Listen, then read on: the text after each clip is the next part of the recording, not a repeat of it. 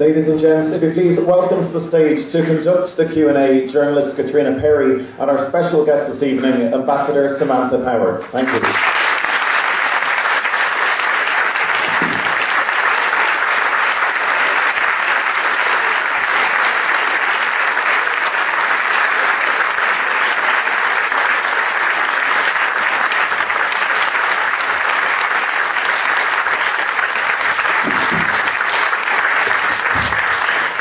You all very much for that very warm round of applause. Um, I hope you enjoyed the film there. It's really quite an endeavour in, in documentary filmmaking, I think.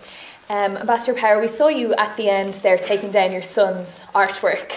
Or your daughter's, and perhaps. Scoring and, yeah. and making yeah, a basket. Yeah. yeah, let that not go uh, We had to do about 40 takes to get that one, just, just so. But we might start there with that final night. I mean, this documentary was filmed from late 2015 until sort of 3, 4 a.m. on almost a year ago, January 20th, the mm. early hours of that morning before President Trump was sworn in. And you're taking down the artwork, and you say you made some comments that you were in this for the long haul, that you weren't going to go softly and quietly into the night. Mm. What did you mean by that? Um, well, first of all, thank you to the IFI for doing the Dublin premiere, the Ireland premiere, um, maybe even the European premiere. Um, we're really, uh, the filmmakers are thrilled that this is happening, and I'm thrilled to have so many family members here. I'm just going to do a little shout out Go first, may. yeah. So Burke, this is why it's sold out, by the way. Just my my, my family, the Burke family is here in, in Mass, including my father, uh, Edmund Burke. Uh, the Gibsons are in the house, the Mitchells, the Horgans. That's why there's so much applause. Exactly, yeah. Actually, I was expecting a little more. You know, the family, I mean, if not this, then what? Um, and uh, the Dawsons and Susan Teigen, um, I'm just really thrilled to be able to, to be here with, with you all and then with those of you I don't yet know. Um, so that night, yeah, I, I mean, between the election in early November and my ill-conceived election night party. Um, and January 20th, you know, I, I, I wanted so desperately for uh, time to slow down. You know, I just, I wanted, I'm sure you did, many of you did too, you know, I just wanted us to have more time. And I think even though the film accurately captures our fundamental misreading of Trump's power and, and reach and prospects, I mean, I think that that's very accurate. Uh, Ben's, you know, sort of denial, um, me having that election night party with 37 women ambassadors, Gloria Steinem, Madeleine Albright. You know, if I thought it was 50-50, I would have probably just, you know, huddled at home with my kids and my and my husband. Um, so it, it, the film captures that well. But one thing that I think I'm, I'm proud of in retrospect is that we raced through that year as if we didn't know. So, so we thought we knew. We were kind of, as citizens, confident. But we, for instance, scrambled to bring the Paris Agreement into force. Not just, it was negotiated the prior year in December, as you know, in Paris in, in 2015. But Kyoto took nine years uh, to bring into force. Now, why? Because there was, you know, even if Trump was only 20% likely to win, as my husband likes to tell me, things that are 20% likely happen 20% of the time, unfortunately. And, um, and so that matters because now that Trump is dismantling uh, and trying to get us out of Paris and undoing so many of our environmental regulations, um, at least the Paris Agreement stays in effect because it's actually entered into force as a treaty obliging countries like India, China, and ultimately creating a home for us to come back to. In terms of me and, and the activation, I mean, I we all sort of have a rude awakening. You know, you can exist in a, a, kind of hermetically sealed policy world, which is hard enough to figure out how to help the Syrians or um, how to negotiate the Paris Treaty. But it's all about politics as to whether any of those policies come into force or whether they stick. And so my emphasis and those of, I think, Ben and Susan, some of the others that you've seen, is it's a dirty business, but raising money for, for friends of mine and colleagues of mine from the government that are running for office with our eyes set on November of this year, not waiting, you know, three more years, um, in order to, in, in very, very dramatic technicolor uh, form, repudiate what Trump has done uh, this first year and what he will continue to do for the next uh, 11 months prior to that election. So it does, it's not my area of expertise. I'm not a political person fundamentally. Um, my, my one experience on a political campaign ended in disaster. I had to resign the Obama campaign because I lost my temper being Irish. And uh, so I'm not exactly, you know, this is not my world, but there's no other way, you know, we can tell ourselves that there's some door number two, there's no door number two. Uh, it's politics, politics, politics. We have to get rid of this individual who's not fit for this office and the, the people who enable him and, and surround him. And, and a halfway house to that, again, is to, to put in place a check and balance that hasn't existed this first year, which is a House of Representatives uh, that will make it harder for him to get legislation through. The director, Greg Barker, said, having observed you all, that he felt, I suppose, particularly yourself and Ben Rhodes, who had been there from the campaign dedicated to Barack Obama, that he felt you had rallied behind the man, the cause, and you were setting out to change the world. Do you think you did manage to change the world? Well, whether we changed the world in an enduring way, I think that's, the, you know, certainly been called in, into question by uh, what Trump is doing. Um, but one of the things that Barack Obama did is he challenged a number of taboos in American politics and in diplomacy. I mean, I don't know if, if this would be well known here. I suspect it would be because you all are so well informed about American politics. But, you know, if you said to somebody in 2008, um, you know, Obama may open up a channel to Cuba to normalize relations with Cuba. Now, which would in this country and all around the world would be a no-brainer, like to open up a, cha a, channel, see what's possible, probe after you know a half a century of making no progress the other way. I mean, it's, it's just very obvious.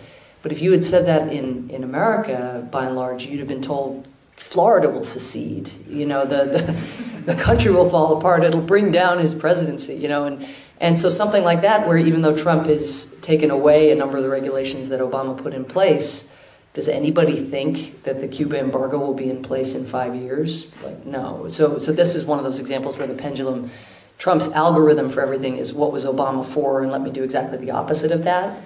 But that taboo has been broken. A constituency now exists that is vocal and unafraid uh, in a way that I think is very important. I think the Iran deal is another good example of that the decision is still pending, of course, uh, as to how much, um, uh, you know, the extent to which Trump is going to uh, walk away from that and, and, and, and, undermine it to an extent that the Iranians themselves walk away. That's the big fear. Um, but again, the taboo around even talking to Iran, you know, I was America's representative at the UN. I, I, we had a diplomatic context policy where I was not allowed to talk to my Iranian counterpart. How is that productive in light of the fact that Iran is making, uh, wreaking havoc in places like Syria, uh, you know, detaining Americans, etc. So um, all of those, I, I think that the, the, the, aperture for the next responsible Republican president or Democratic president is going to be much wider because of what Obama did. And then the mere fact, I think, of being uh, an African American uh, president, uh, having broken through that glass ceiling, really has by definition, there's that, that amazing photo of that little boy. You all know it's an iconic photo now. You know, feeling Obama's head. You know, when Obama leans over, and you know the the exchange is is so important. It was the the boy just not being able to believe that somebody who had hair like his could be president of the United States. Um, so even that alone, uh, the symbolism of Obama, the integrity of, of the way he approached the office, there's a sort of classiness to that that I think is is also even though Trump has gone very much in the opposite direction, to say the least, uh, especially this week with the new revelations, uh, we have a, very different model uh, of leadership. But um, but nonetheless, that bar is there, as Ben said. There's a template. Uh, I think that's important. You mentioned there Syria. That was obviously one of the major foreign policy issues that you had to deal with at the UN. And we saw you say, you know, you went to bed thinking about it and woke up thinking about it. Do you regret that you left before any resolution well, came about? I mean, you can imagine. I, I yes, of course. Um, I also think, you know, in a way that probably doesn't get can't get full shrift in this film, which is not a policy film. It's more trying to pull up the curtain on the experience in a way of doing these jobs. But um, but I think the, the the harms caused by Syria, which start above all with the with the families whose lives have been ruined or taken uh, in Syria, but extend much further to it being a place where ISIS was able to establish a, a foothold um, that then, of course, swallowed up much of Iraq um, in this caliphate, which mercifully has now been uh, dismantled. Um, but then the knock on effects of refugees flowing into neighboring countries, and then the dam bursting and the, the population flow uh, into Germany and into, in, to Greece and, and Germany, and then onward. I mean, would we have Brexit if not for you know, if we had figured out, if we had cracked the code on Syria, if we had found a way, if not to end the conflict, which was arguably overdetermined with so many uh, actors in the region supporting their proxies and so forth, but even just to stem the bleeding, you know, to have found some way to create a safe haven in some part of the country or to um, some navigable patches of land where people could have found refuge uh, within their own land, their own territory, you know, would we, would, if we had done that, would there be Trump? I mean, the extent to which migration and immigration uh, became such a galvanizing issue, even more than the economy. If you look at what the number one voting issue was, you know this better than I do, having just written a book on this, but. Um, Thank you for the plug. absolutely. Um, uh, but, but the extent, and again, which we, I think, were not uh, aware of enough, but the extent to which immigration, migration, uh, you know, which was played upon and preyed upon by, by demagogues in England for Brexit and, and in the U.S. Uh, of Trump. So yes, regret, do. but but don't. By the same token, don't can't tell you, you know, if Obama had only listened to yeah. me at that meeting when I made that brilliant argument, yeah. you know, then that would be that. I mean, it was so complex. I more mean, than there, anything we dealt with. There was obviously the red line issue that he drew that red line and then walked away from it. Yeah. Well, the red line is also again everything's grays when yeah. you're when you're which isn't to say there's not right and wrong, um, but it's just you have to to understand the context and then with that context to make those right and wrong judgments. But on the red line, it was you know Obama came out said he was going to use force. Uh, in the wake of this horrific uh, chemical weapons attack, I was I been in my job as UN ambassador, my dream job. I had just been confirmed by the Senate, and I had expected my Senate confirmation to, to take a long time because I had written a lot and said a lot um, that was not all that diplomatic. And for whatever reason, I, I managed to move very briskly, unusually briskly, through the process. But what that meant was I had calculated that I would be in my job a bit later, so I planned a family vacation to come to Kerry, to Waterville, to be with my aunt and uncle Derek, Patricia, and um, and their family. And so my husband and I and my two small children were there, and we we arrived um, to Waterville, and the very next day we got word that 1,500 Syrians had been gassed. And Obama had declared the, the red line, you know, almost a year before, I believe. And, and there had been a number of smaller attacks, but this was just grotesque and, and heartbreaking. And um, so I spent this, you know, my, my kids were very small. I think my son was four, and my daughter was one, but spent this time, you know, handing my kids to my completely dysfunctional husband. Uh, you know, saying, take care of them while I'm, I go into this kind of secure tent, you know, with these uh, secure communications equipment to talk to Obama and figure out what we're going to do. And so, as you, so the two red line moments. One was the original, "Don't use it or else," and then there was the when they used in that way, him coming out saying we're going to use force. But he looked at the targets that we had in Syria. We could not hit any chemical weapons facilities, and, and Assad had vast stores of, of chemical weapons. Um, if we did, there'd be a plume, and we could, you know, kill even more people by virtue of trying to make the world better. So that's not something you want to do. So the targets were, were, you know, in a way designed almost symbolically to hit, not get involved in some big war, a la Iraq, uh, but to hit these targets in order to deter him from using this weapon again. Which doesn't make for a great bumper sticker, right? Because it, there's all these other weapons that he's going to use with with arguably equal savagery. And so Obama looked at it and he thought, you know, this could take longer than a couple months. Um, and in our country, if you go beyond the 60 days within your constitutional authority, you need congressional authorization. So he said, I got to go to Congress. And it was so typical, unfortunately, of the polarization in our country, which persists, that the, so many of the Republicans who had been, you know, denouncing Obama and the rest of us for being so feckless on Syria, for not using force. As soon as Obama came out and said he was going to use force, they were like, "Whoa, uh, we're not for that." Um, and when we went to Congress to seek that authorization, we basically were, were told we were not going to get it. At that point, Putin stepped forward and said, "Hey, you know, how'd you like to dismantle the chemical weapons program together?" And which puzzles me a little bit because it's almost as if Putin, for all of his vast surveillance and technical capacities that we've become intimately familiar with in light of his assault on our democracy, but it was almost like he wasn't, he didn't have a good whip count in terms of how we were going to do on the use of force resolution, because that that overture, which I then had to negotiate with the Russian ambassador in New York into a resolution to dismantle the program, um, you know, came about because of what we thought was the credible threat of force, but it, at that point was actually not all that credible because of Congress's resistance.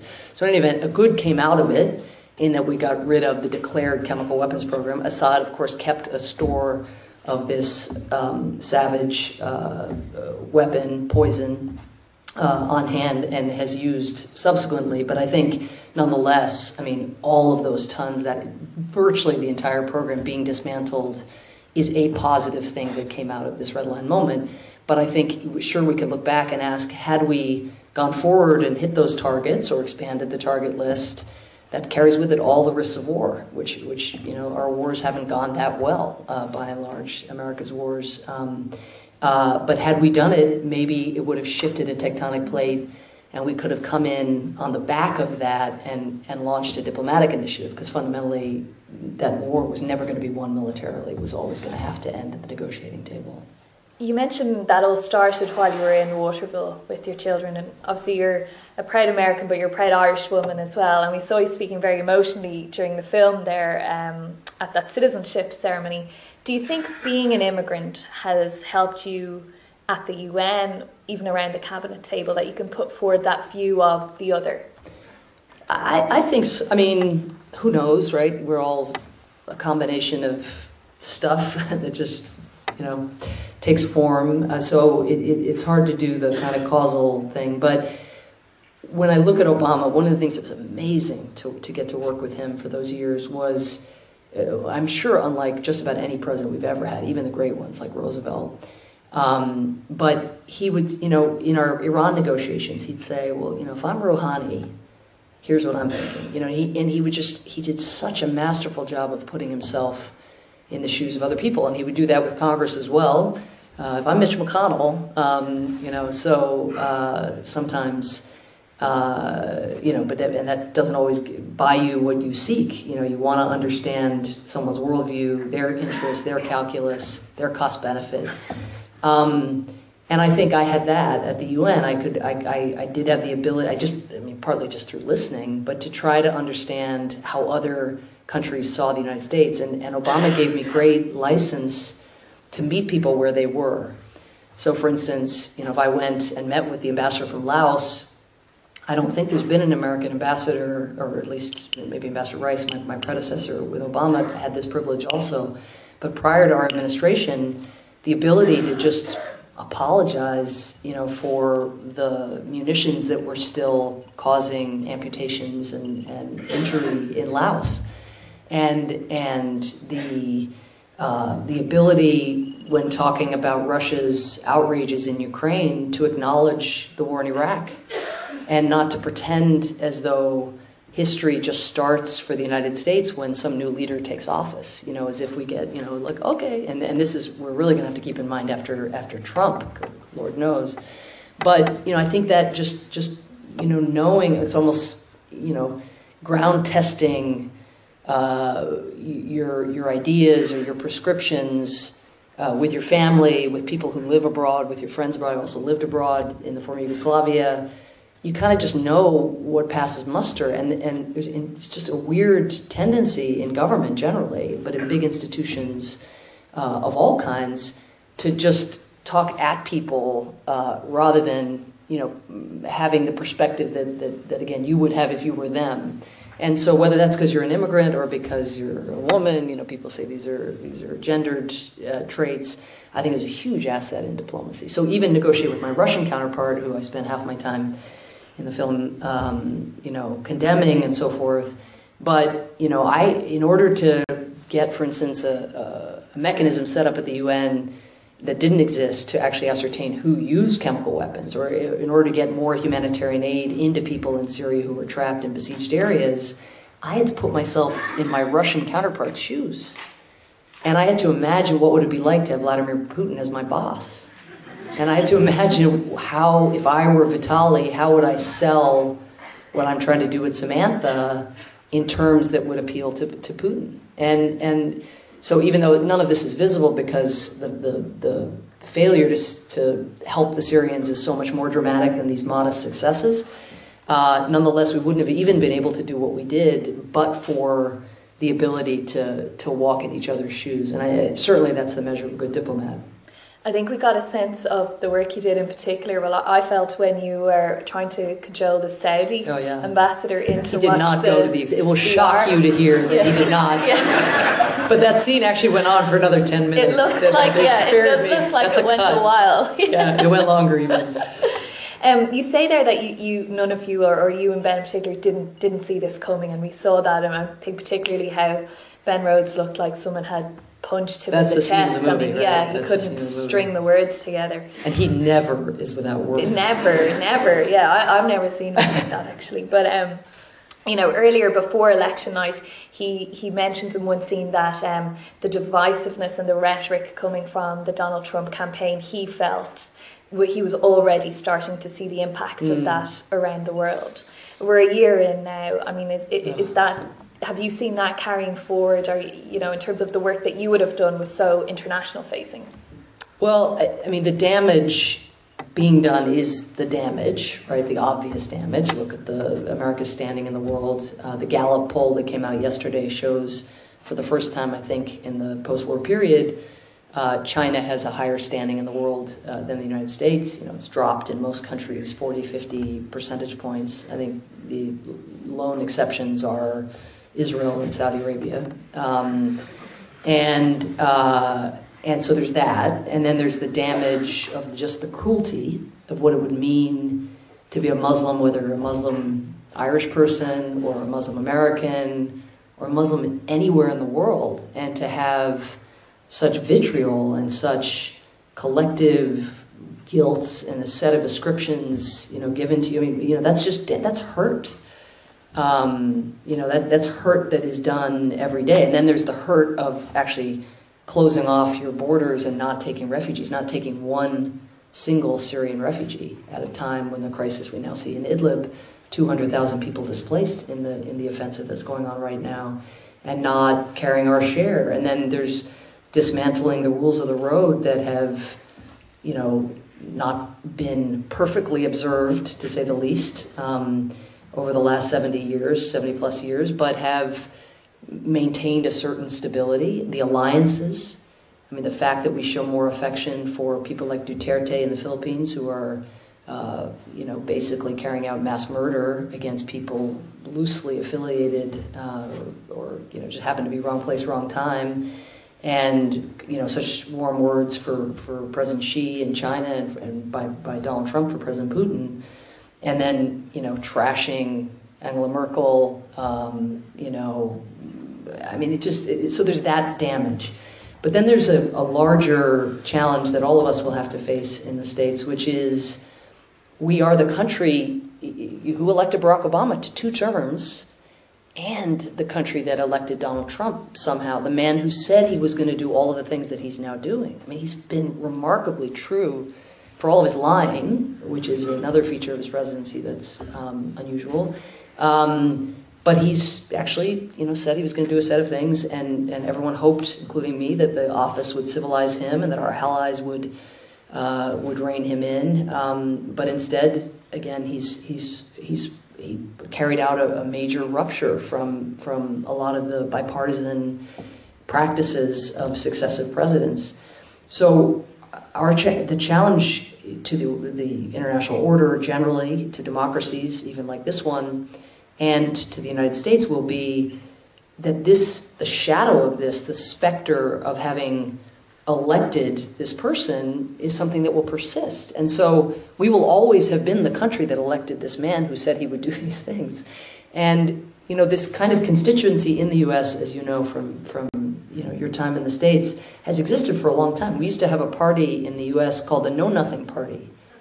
I mean, that was you know capital K, uh, capital N party. Um, we had Joe McCarthy, who had you know roughly the, the kind of support that Trump shows in his base when he was doing the the horrific things that he was doing, fear mongering and again creating divisions among citizens we have that constituency. Now we also have all of the magical things that, that make America a country worth crying over, like I did in the movie, you know, and that all of you, I'm sure, have gravitated toward. But we're both, and the salience of the Trump uh, effect, I, I, think, is going to be something very hard to, to shake free of.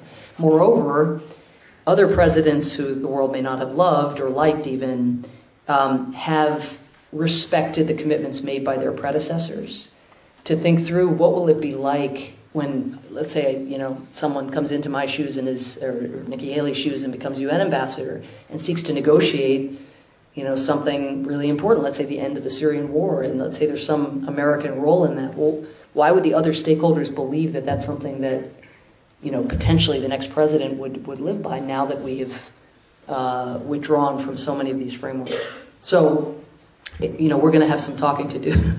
but what I will say, just because it could you know, bring, you know, this could be all a big downer, is that, you know, Trump is being blocked in powerful ways, blocked by the courts, blocked by his own party. He'd love to just, you know, have a major. we saw that with. Obamacare, didn't we? The with, efforts with to Obama. repeal it. Exactly, yeah, the, it with Obamacare, but also on gerrymandering, which has distorted our politics so much. But on Putin, he would love to, you know, just be BFF with, with Putin. That's what he's always wanted.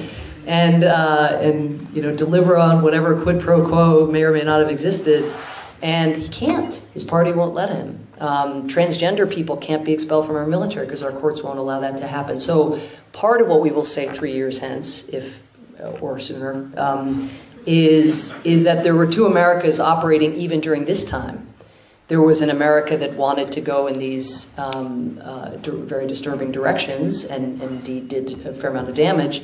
But then there was another America where the checks and balances kicked in and where at the earliest possible occasions, American voters repudiated what they were seeing from Trump. And that, that means all the special elections that we've had this year, um, especially the more recent ones, which are showing 35 percentage point swings, you know, districts that went 16, 17, 20 percentage points for Trump now going 15 percentage points for Democrats who haven't won in 20, 30 years in those areas. So, so in very small ways, we're already seeing the resistance, you know, concretely taking hold. But, but that's why November matters so much.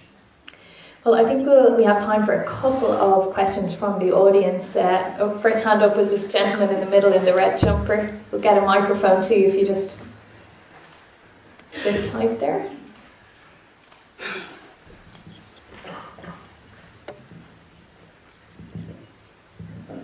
Uh, you can hear me? Yes, you can. I wanted to ask about the Iran deal. Um, so, you talked about three years hence. A hypothetical future administration.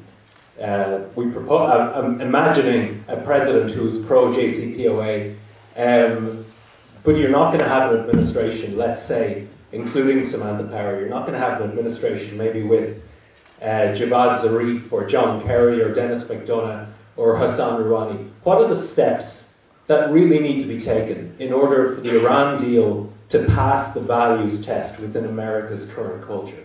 What are the steps that really need to be taken for that deal in order for there to be a sense of belonging and a sense of ownership within American politics and perhaps even within a wider framework of understanding of that deal's legitimacy in an international community? How, how is that deal going to become uh, renewed. And particularly, I'm thinking of this in context of the recent protests. Um, it's a complex question, and I, want to make sure we, we uh, get a range of uh, reactions to the film and other things out there. But um, I, I think for starters, we don't know what's going to happen in this administration. And if the same GOP that controls the Senate and the House and has denounced this deal from the outset, uh, not supporting it all, it at all in any of the votes that uh, Republicans conjured up when we were in office. But if Trump does what he has done so far, which is in effect throw it to Congress, and they do not dismantle the deal, um, there's there's um, perverse, but there's kind of ballast in that. There's there's a stickiness to that. Now, it's not what you're talking about, which is broader legitimacy.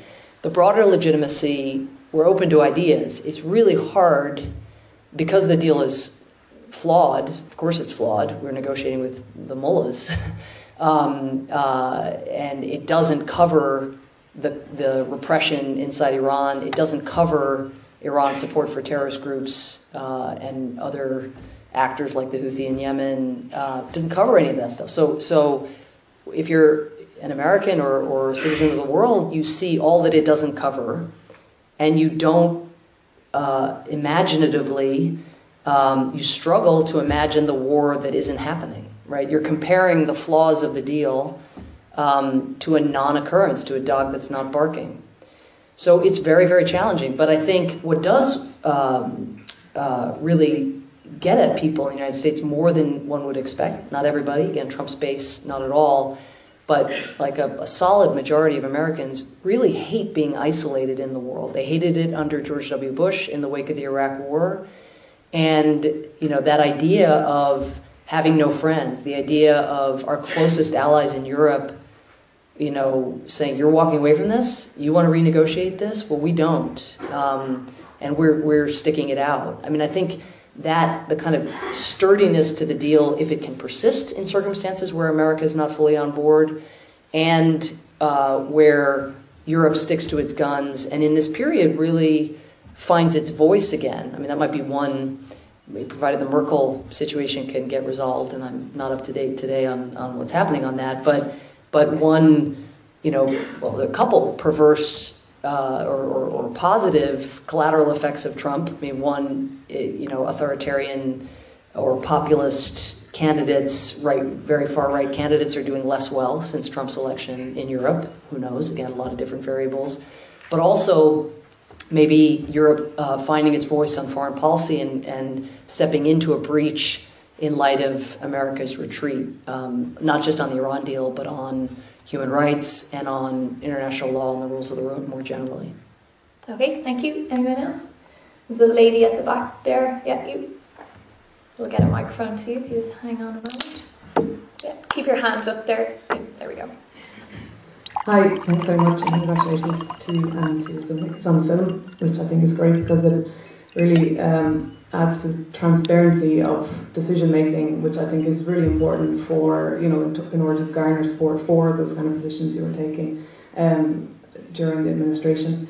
Um, so I, I, have two questions which are kind of two sides of the same coin. So hopefully I'm allowed to ask them. Um, Make them quick. okay. Well, yeah. So the first is um, pulling just two things you said out of film. First was that, um, uh, and you mentioned that in certain things you wanted to try and entrench them so that if the country did take another direction, that they would continue. And you mentioned Cuba in the question and answer session. Is there anything else that you feel that you did, both you know you at a personal level or the administration, kind of work on and and entrench to an extent that it, it is going to withstand? Um, any assault by Trump. And the other side of the coin is just um, you also mentioned these two camps in international relations, the, the real politics, let's say, and the idealist side.